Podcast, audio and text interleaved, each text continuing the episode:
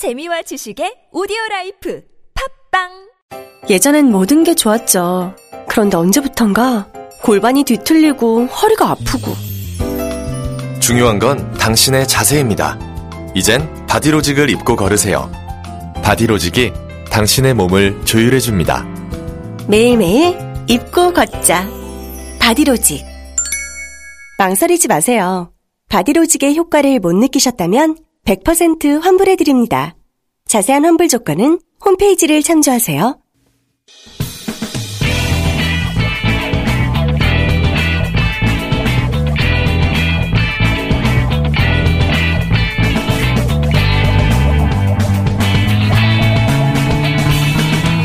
김어준의 뉴스 공장.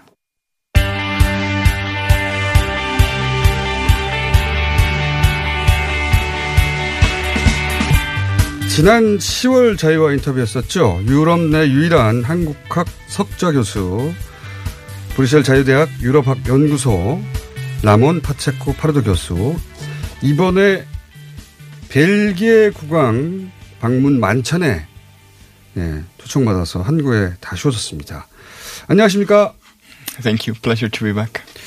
어, 지난번 인터뷰하고 나서 한국 친구들에게 그 인터뷰에 대한 이야기 많이 들으셨어요? Yes, my Korean friends. 예, 한국 친구들 또 제 한국 학생들이 관심이 아주 많았었습니다. 네, 그때 한국에서 넘버원 방송이라고 했는데 의심에 찬 눈빛이었는데 이제 확인하셨겠군요. 네. I do, I do believe it. Yes. 아유, 믿습니다. 믿고 말고요. 자, 어, 우리가 이제 주로 미국 쪽 시각을 많이 뉴스를 통해 접하는데 유럽 쪽 시각을 한번 최근에 있었던 뭐 하노이 결렬이라든가 여러 가지 사안 관련해서 여쭤보기 위해서 모셨습니다. Yeah, I, I agree. 예, 이제 동의합니다. 아무래도 미국과 유럽의 관점이 다른 부분이 많이 있죠. 자, 그럼 질문으로 들어가서 그 하노이 회담이 결렬이 됐어요. 이 결렬의 책임에 관해서 이제 여러 가지 말들이 나오는데 유럽 쪽에서 보기에는 이 결렬의 책임 은 어느 쪽이 더 크다고 보고 있는지. I I think in this case the 말도 US 이 경우에는 미국 측의 책임이 더 크지 않을까 합니다. 왜냐하면 이런 미국 측에서 회담 중에 했던 요구는 그 이전에 상세하게 논의가 됐을 리가 없는 그런 것이 불가능한 그런 요구였습니다. 그렇기 때문에 이 경우에는 트럼프 행정부 쪽에 더 책임이 있다 이렇게 볼 수 있겠습니다. 그 지금 말씀하신 어 분석에 대해서는 국내에서도 그런 분석이 꽤 있고 개인적으로도 어 동의하는 편인데 이런 해석에 대해서 이제 본인뿐만 아니라 유럽의 정치권 혹은 학계에서도 대체로 그런 분석을 합니까? I think there is an agreement that the, the US came up with. 예, 아마 대체로 지금 동의가 이루어지고 있습니다. 그러니까 미국 측에서 너무 무리한 요구를 했다. 그리고 북한 측에서는 여기에 대한 사전 논의도 없었고 이러한 딜을 갖다가 받아들일 준비도 안 돼 있었다. 이렇게 보고 있습니다. 물론 늘 이제 정책 기반자나 싱크탱크 중에서 아무래도 북쪽이 핵을 갖고 있기 때문에 북측을 갖다가 좀 비난하는 그런 태도를 보이는 사람도 있겠습니다만 저는 객관적으로 볼때 그러니까 이데올로기와 상 관없이 상황을 객관적으로 볼 때 이번 정상회담의 결렬은 미국 측의 책임이 있다 이렇게 보는 것이 분명하다고 생각합니다. 알겠습니다.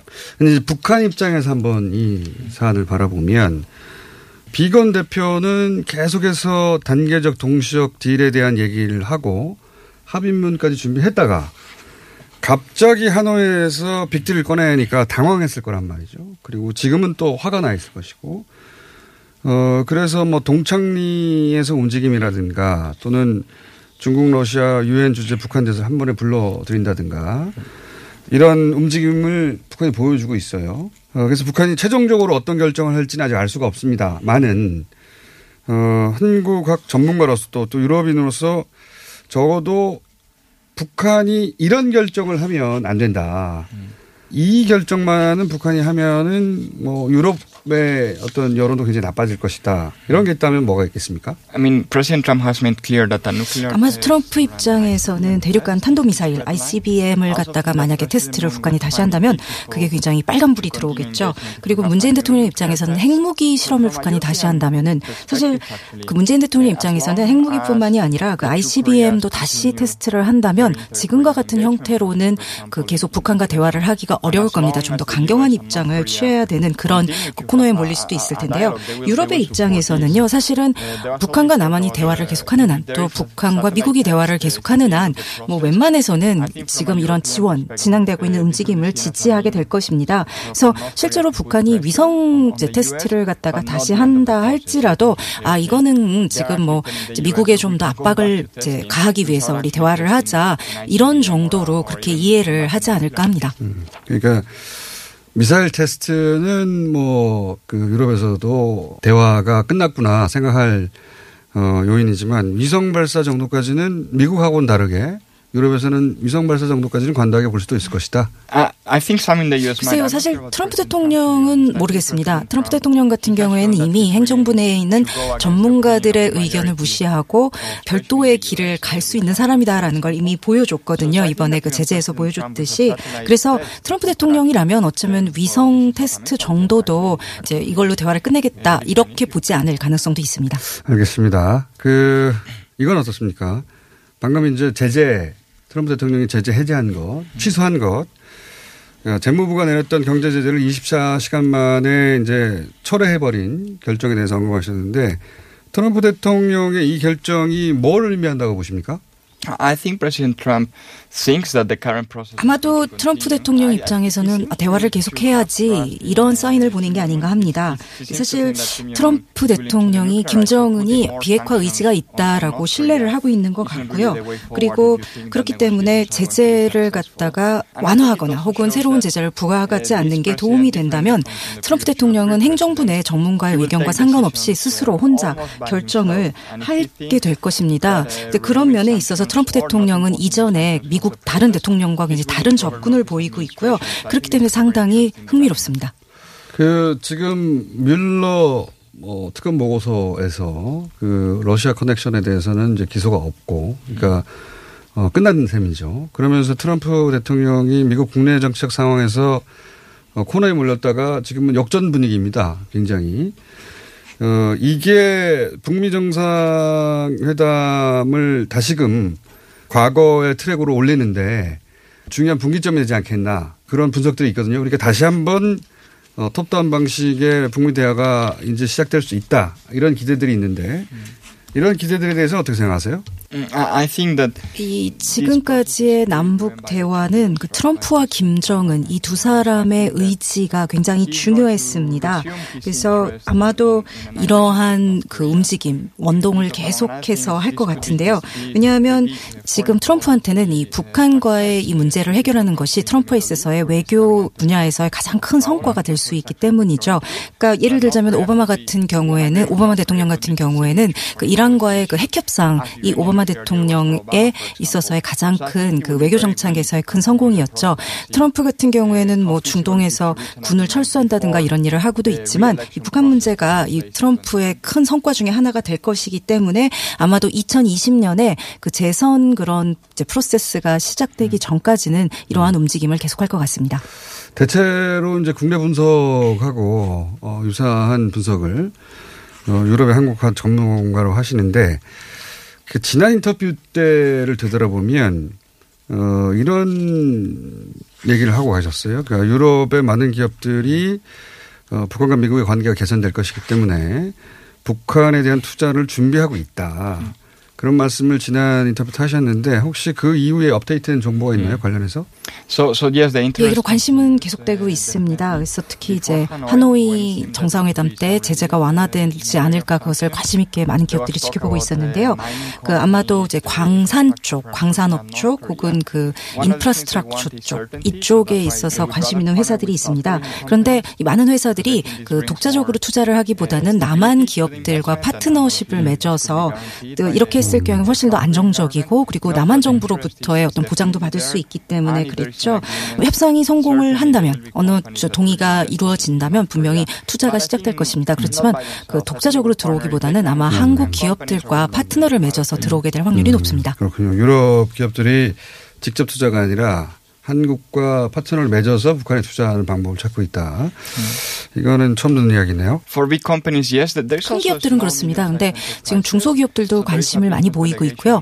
다음 달이나 한 두 달쯤 후에 아마 북한으로 그 기업 사절단이 파견될 예정으로 알고 있습니다. 근데 이런 경우는 좀 중소기업들이 그렇고요. 큰 기업들은 보다 좀 조심스러워서 한국 기업들과 파트너를 맺는 거 그쪽을 선호하고 있다고 들었습니다. 그러니까 한두 달 이내에 유럽 쪽 중소기업들이 북한을 방문할 계획이 있다고요? Yes, there's a there's a 예, business 그렇습니다. 지금 현재 네덜란드에서 이런 기업 사절단을 꾸리고 있고요. 그래서 지금 이제 북한에 들어가서 투자 기회도 살피고 그리고 북한의 기업들 혹은 이제 북한 그 정부 공무원들하고도 만날 예정입니다. 유럽은 전체적으로 이제 지금 교착 상태이긴 한데 이게 끝은 아니라고 보고 대화는 이어질 거라고 이제 전망하신다고 제가 이해했고 이 북한 관련 말고 남쪽 이야기도 좀 해볼까요? 뭐 유럽의 시각에 대해서 남한의 소득 주도 성장 모델에 대해서는 이 남쪽에서 굉장히 어, 의견이 분분합니다. 논란도 있고 야당에서는 반대하고 혹시 이 소득 주도 성장 모델에 대해서 유럽에서 관심이 있는지 예. 이런 이런 어, 경제 모델 실험에 대해서는 사실 각국이 관심이 많이 가지는데 어, 소득 주도 성장 모델을 정부가 공언하고 지금 시도하는 것은 아시아에서는 한국이 처음이기 때문에 혹시 유럽에서 관심이 있는지 궁금합니다.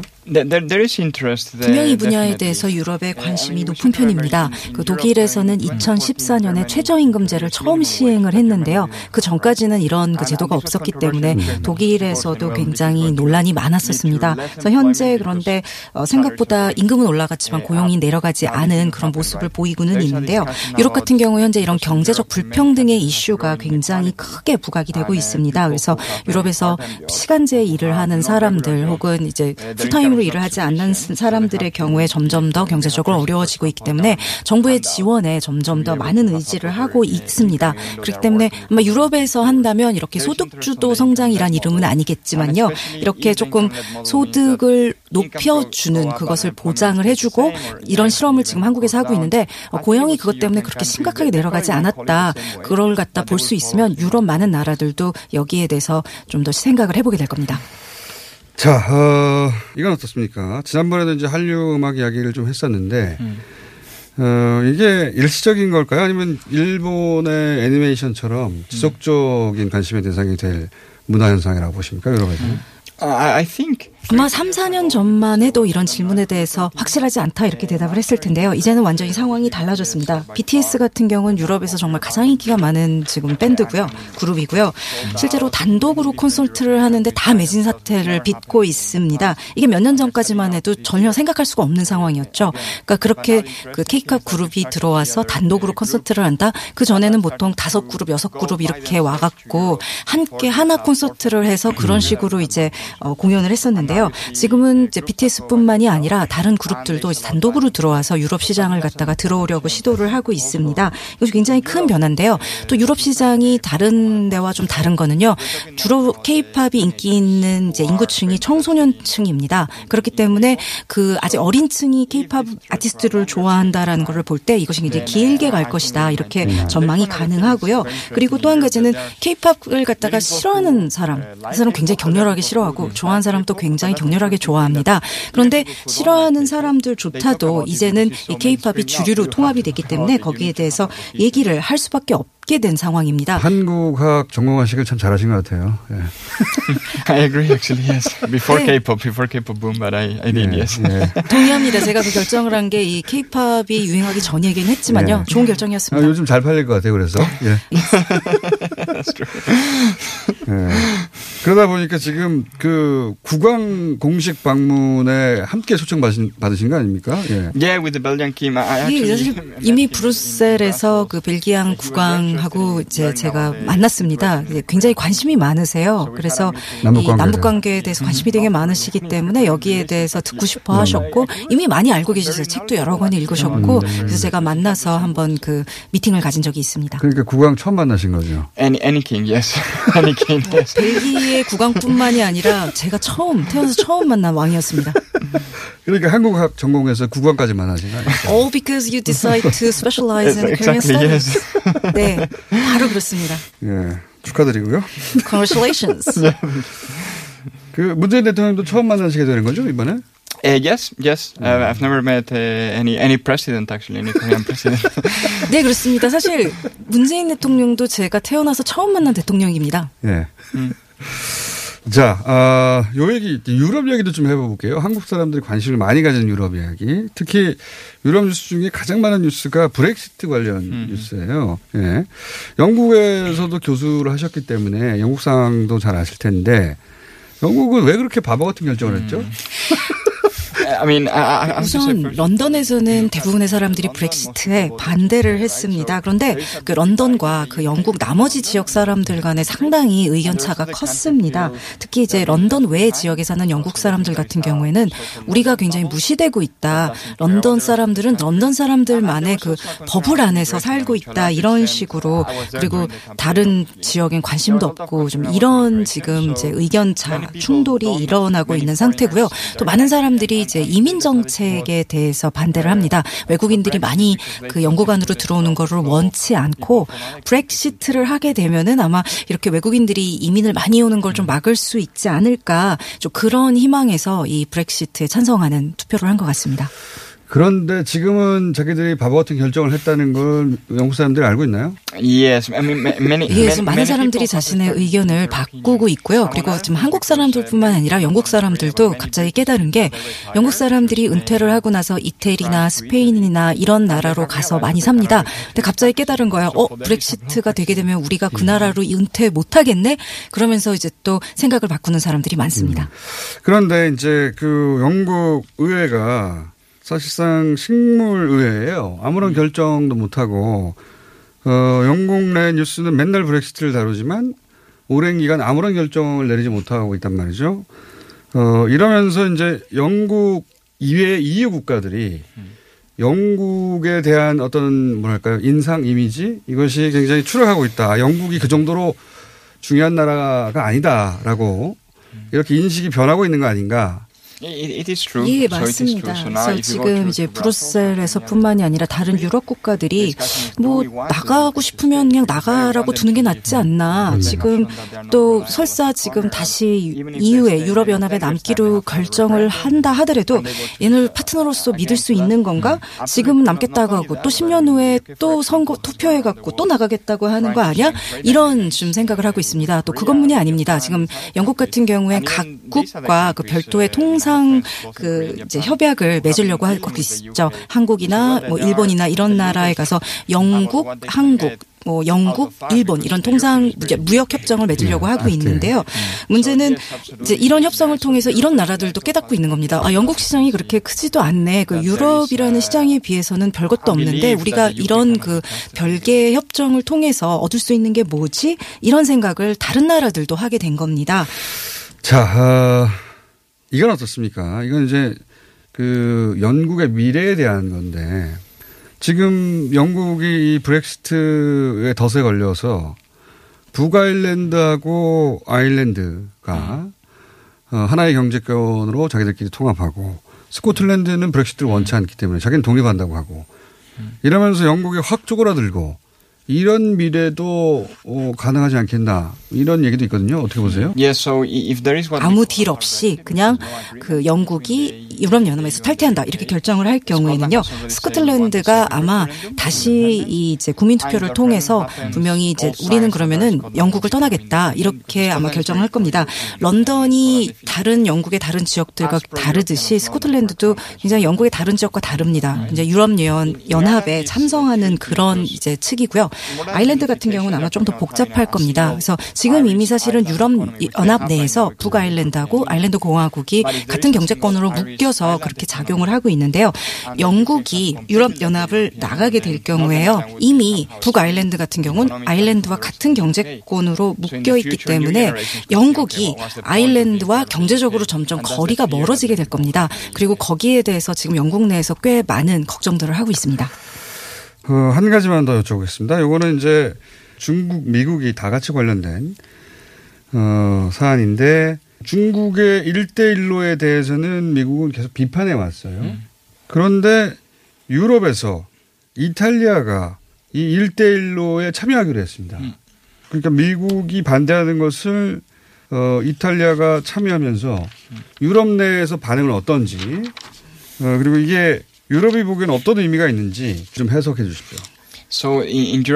중국과 관련해서는 유럽의 나라들의 입장이 좀 갈려 있습니다. 그러니까 스페인이나 포르투갈이나 이태리나 다른 그 동부, 중부 유럽 국가들 같은 경우에는요, 어, 중국 투자 기꺼이 받자. 그래서 이런 투자가 인프라, 뭐 항만 이런 데 되더라도 기꺼이 돈을 갖다가 왜 안 받냐 이런 지금 입장입니다. 또 그것뿐만이 아니라 이렇게 이제 돈이 국가로 들어오는 것 외에도 우리가 이제 중국에 수출하는 게 좀 더 원활하게 되지 않겠느냐 이런 생각을 하고 있고요. 그런데 또 이제 주로 이런 하이테크 산업이 발달된 유럽 국가들의 같은 경우에는 그 지적 저작권의 침해가 더 클 수 있다. 중국에서 이런 걸 좀 훔쳐가고 있다. 그렇기 때문에 경계해야 된다. 그래서 이제 이 경우에는 미국과 마찬가지로 그 1대1로 사업에 대해서 이제 부정적인 그런 입장을 보이고 있습니다. 그래서 유럽에서 이 1대1로에 대해서 어떤 단일한 입장은 없고요. 그리고 미국의 영향력과 관련해서는 사실 이미 유럽에서의 미국의 영향력이 상당히 이제 줄어 들고 있는 그런 추세였는데요. 특히 트럼프 행정부에 들어와서는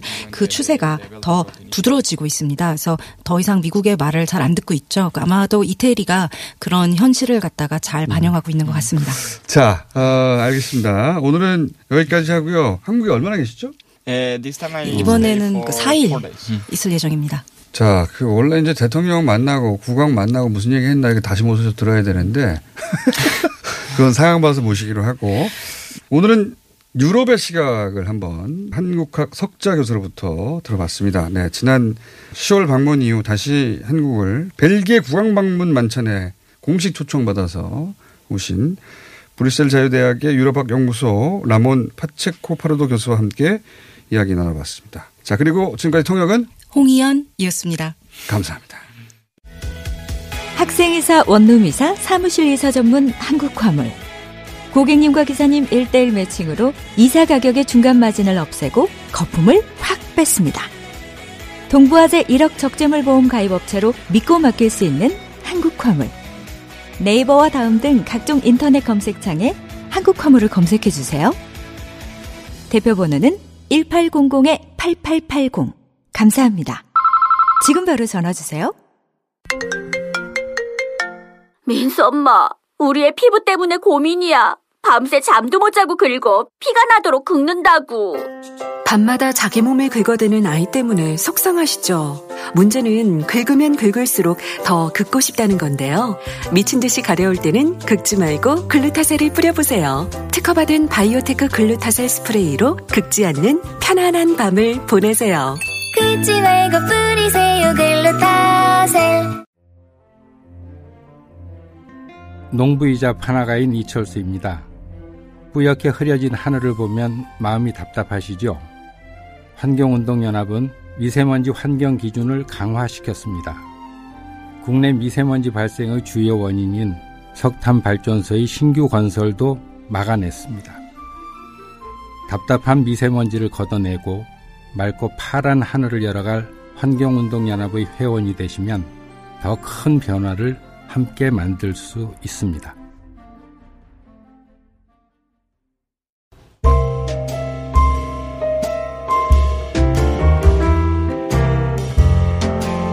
불친절한 AS, 예.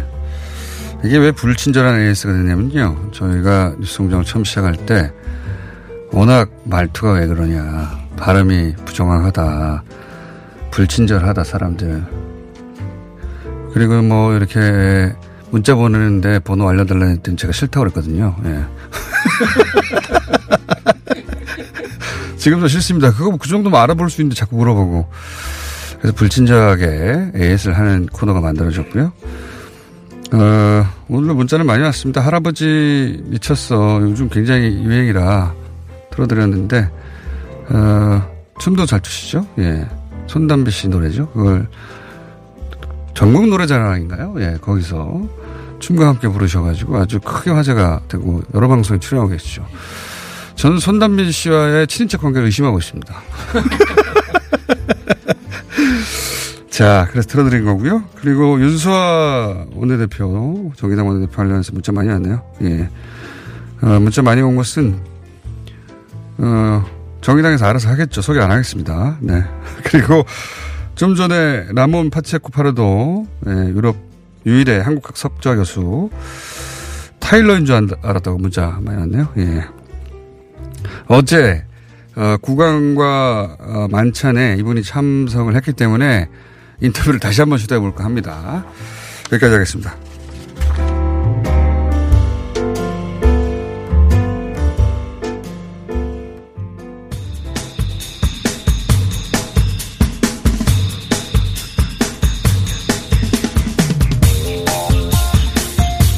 불친절한 AS 때 미리 돌아와서 막 웃고, 예, 방해했던, 어, 무반장 시스템이죠? 예, 오늘 다시 무반장, 임시반장만 시켜, 있네. 시켜주시면 안 돼요, 저.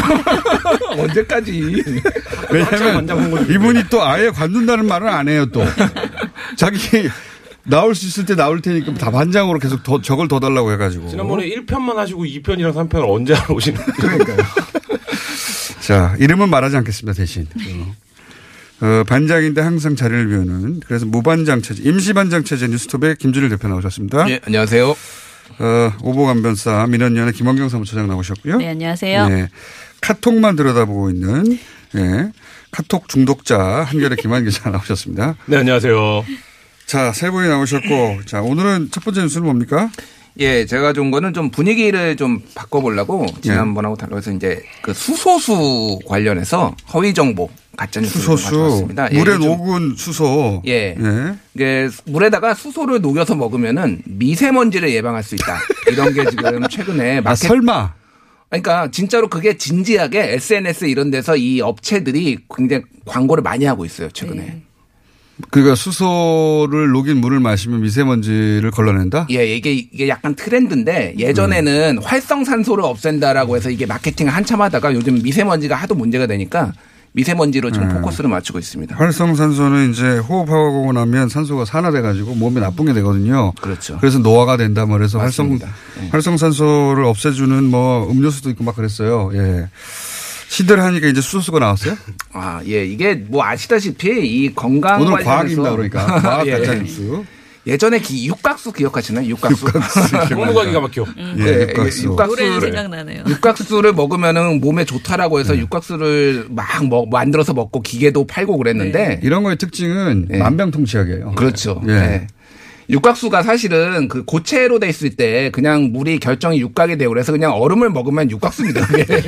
녹으면 육각수가 아니고요. 그래서 그냥 얼려 얼려 드시면 되는데 그걸 굳이 비싼 돈 주고 그렇게 사서 드셨어요. 그래서 거의 그 수준이고요. 이게 왜 지금 논문이 있어요. 이게 수소수 관련해서. 그래서 2017년에 충북대 수의과대학 연구팀이 발표를 했는데 네. 그 진폐 증이 있는 쥐한테 10주간 수소수를 투여했더니 미세먼지가 감소했다라는 논문을 발표했어요. 어. 2년 전에. 어, 그럼 근거가 있는 거잖아요. 어, 그러니까, 그러니까 네. 근거가 있는 것처럼 보이죠. 여러 가지 그런데? 문제점이 있습니다. 그런데? 예. 보통 이런 임상 실험은 사람한테 적용되는 거는 별도의 문제예요. 그러니까 쥐한테는 거- 그러니까 미국 FDA 승인을 받거나 이런 거는 이제 단계를 거치는데 이런 단계에서는 승인이 안 나요. 그러니까 어. 이건 의약품이 아니에요. 먼저 중요한 거는 네. 의약품이 아니고 그냥 식품이고요. 가지고는 부족하다. 예, 첫 이것만. 가지고 부족하고요.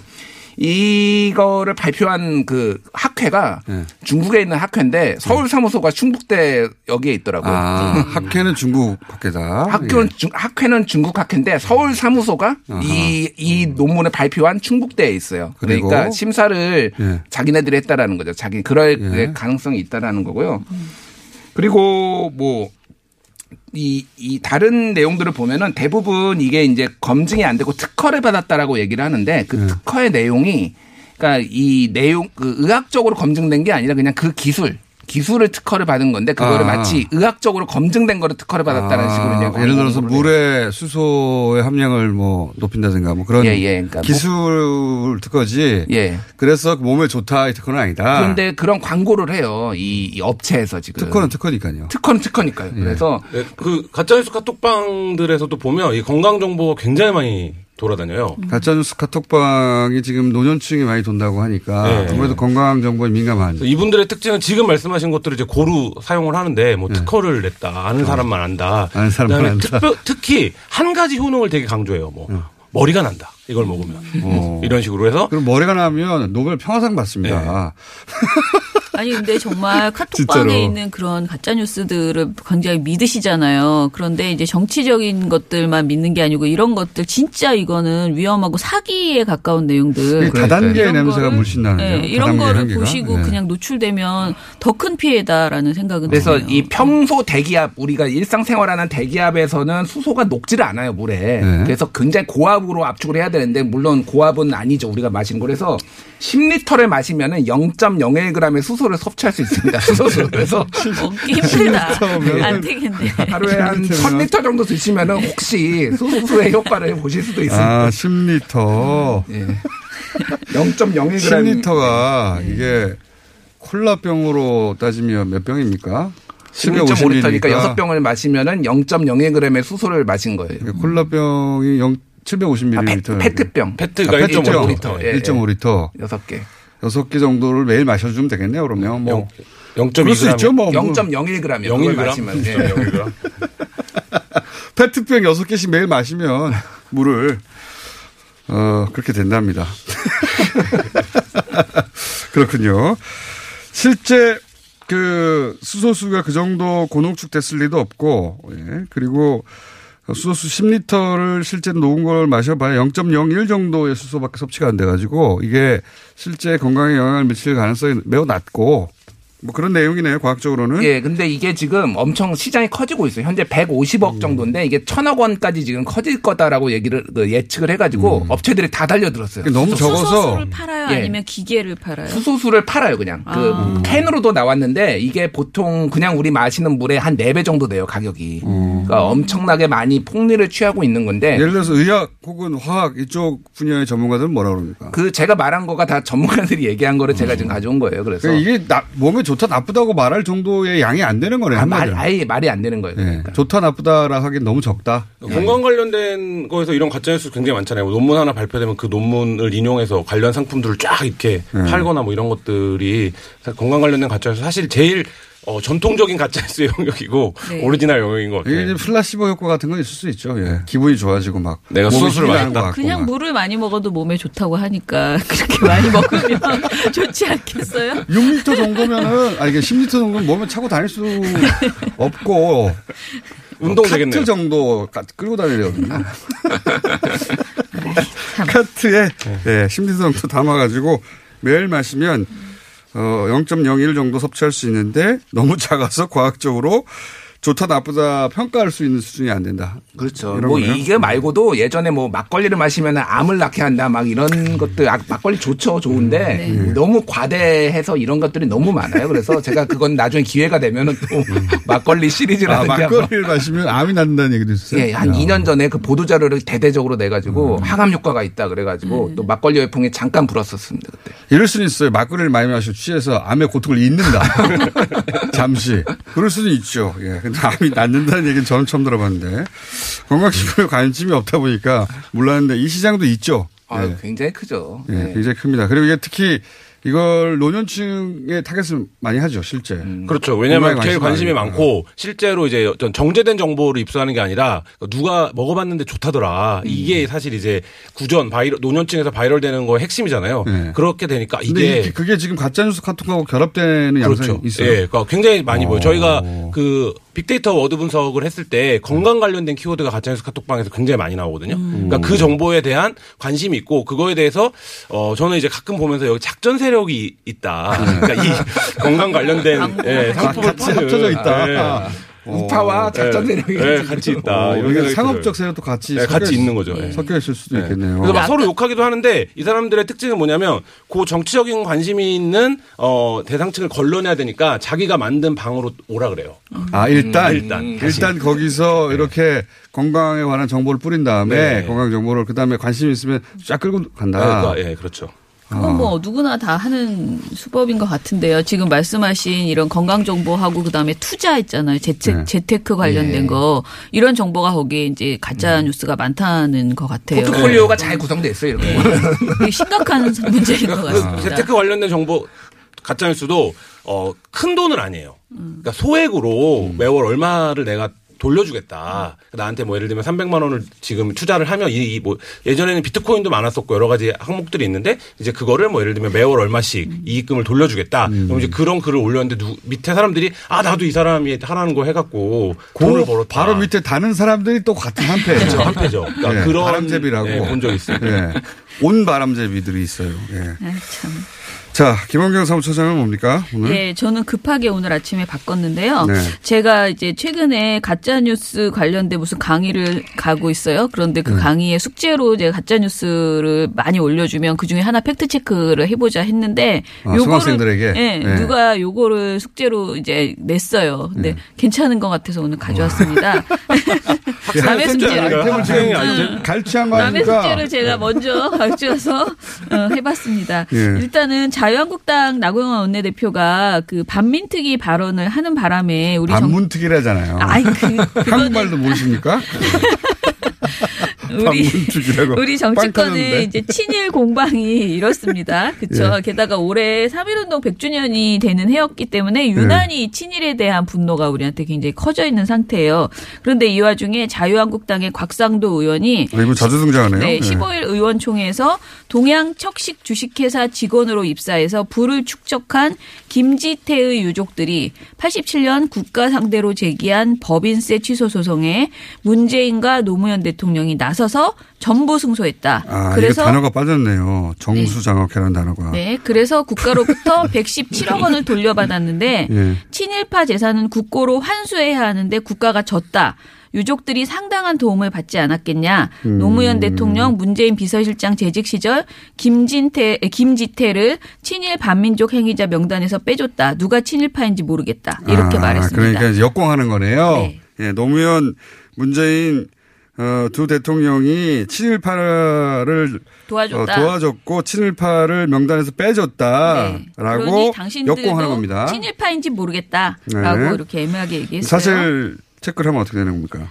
어, 일단은 김지태 씨가 누구인지는 알아야 될 거 아니에요. 네. 어, 김지태 씨가 정수장학회 강탈 논란의 피해자. 그러니까 정수장학회를 애초에 갖고 있던 뺏긴 분이죠. 사람이죠. 네, 뺏긴 사람입니다. 정수장학회를 박정희 전 대통령이 뺏긴 사람인데. 네. 예. 1908년생이신데 이분이 이제 뭐 이리저리 살다가 동양 척식 주식회사의 직원으로 입사를 아, 했어요. 여기까지 사실이에요. 예. 예, 입사. 그런데 같은 기간에 어, 대표적인 독립운동 단체인 신간회에서 간부로 활동한 경력이 있습니다. 아, 그래서 그렇군요. 두 가지 이유인데요. 동양척식 주식회사에 입사는 했지만 말단 직원이었다라는 어. 것과요. 그 다음에 또 다른 독립운동 단체의 간부로 활동한 경력이 있어서 적극적인 친일파라고 분류하기 어렵다. 자, 그러면 그 배경은 알겠는데 실제 이 그 핵인자 명단에 들어 있었어요? 없었죠. 왜냐하면은 반민족 아, 있었다가 뺀 게 아니라 예, 아예 예. 없었어요? 왜냐면 밤, 그 어. 우리가 말하는 친일 인명 사전 네. 예, 그 민족문제연구소에서 만들었잖아요. 예, 예, 여기에 예. 당시에는 이런 하, 하단 그 하급 직원들은 전혀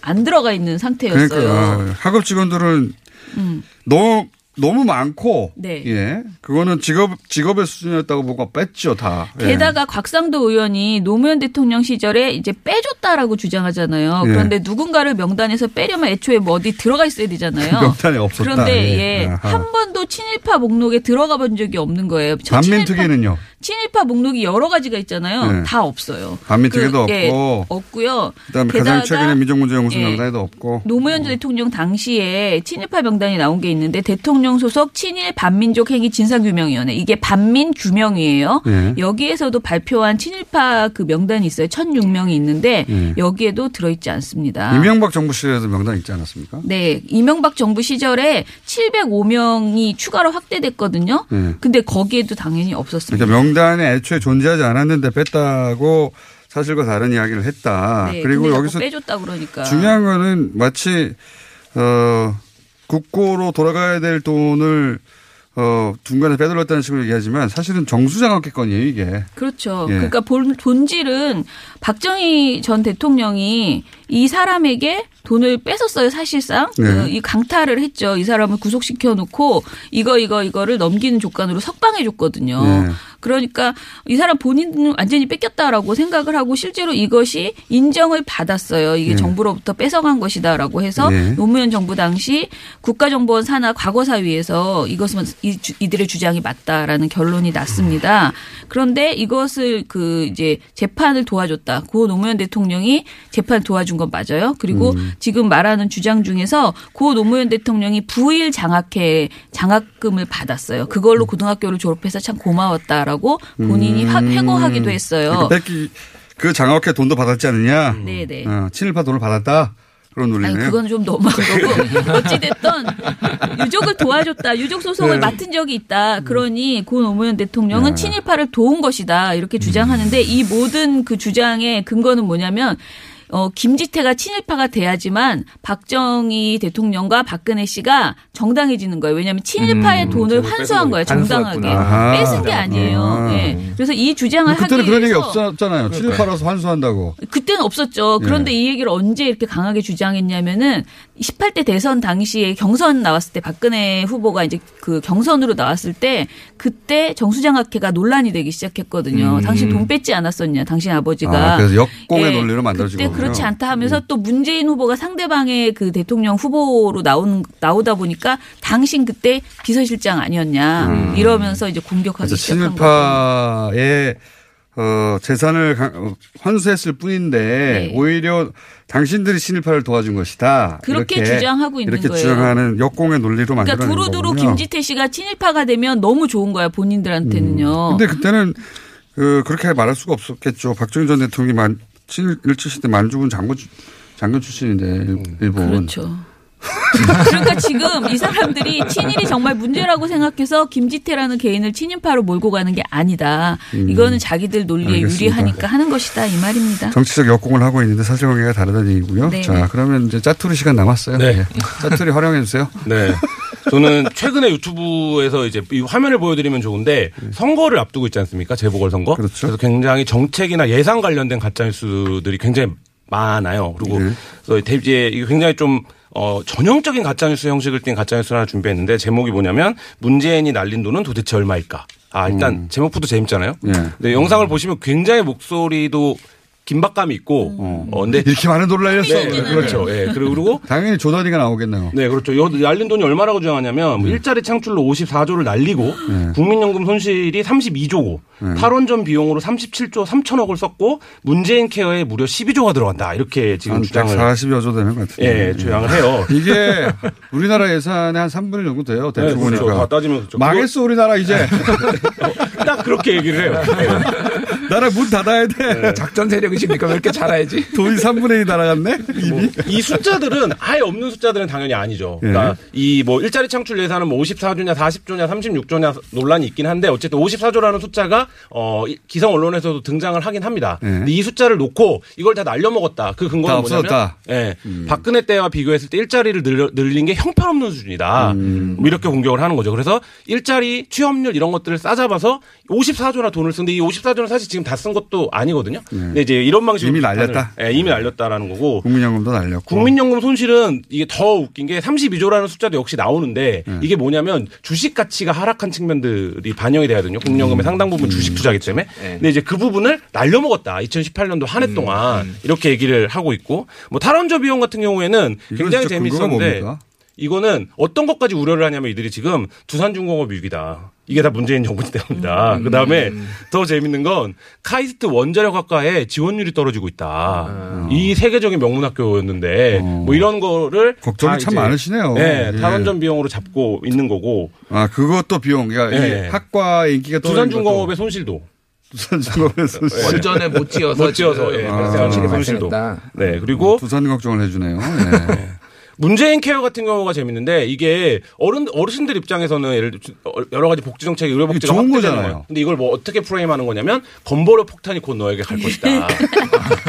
아직 오지 않았지만. 아직 오지 발생하지 않았지만, 않은 안 일까지 했지만 이게 그래서 40년 후에 갈 것이다. 예, 이런 거 보수 아니에요. 언론에서 굉장히 많이 쓰는 논리잖아요. 몇 년에 고갈되는 거를 막 굉장히 긴박한 위기인 것처럼 네. 전하는 방식. 지금 그렇게 40년입니까? 38년입니까? 어쨌든 그리고 이게 그 오바마 케어를 공격하면서 한번 재미를 봤던 전략인 거잖아요. 그러니까 오바마의 복지 확대 정책을 막 공격하면서 당신의 지금 당장의 호주머니에서 돈이 털릴 수 있다. 음. 이런 이제 공포감을 조장했던 전략인데 그러니까 이 전략들이 잘 버무려져서 지금 선거를 앞두고 문재인 정부의 어떤 경제 실정, 총체적 실패 이런 것들을 이제 퍼뜨리는 어, 이렇게 좀 140조. 활용이 되고 예. 있습니다. 제가 알기로 한 우리나라 예산이 한 450조 450조. 예, 정도 되니까 3분의 1, 딱 3분의 1 정도 되나? 1년 사이에 이만큼을 날려먹었다고 지금 3 분의 1 정도 달라.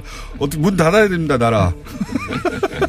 자, 자, 오늘도 가짜뉴스 전담반 세 분이었습니다. 한꺼번에 안녕해주세요. 김준일, 김한경, 김한 세 분이었습니다. 하나, 둘, 셋. 안녕! 네, 수고하셨습니다.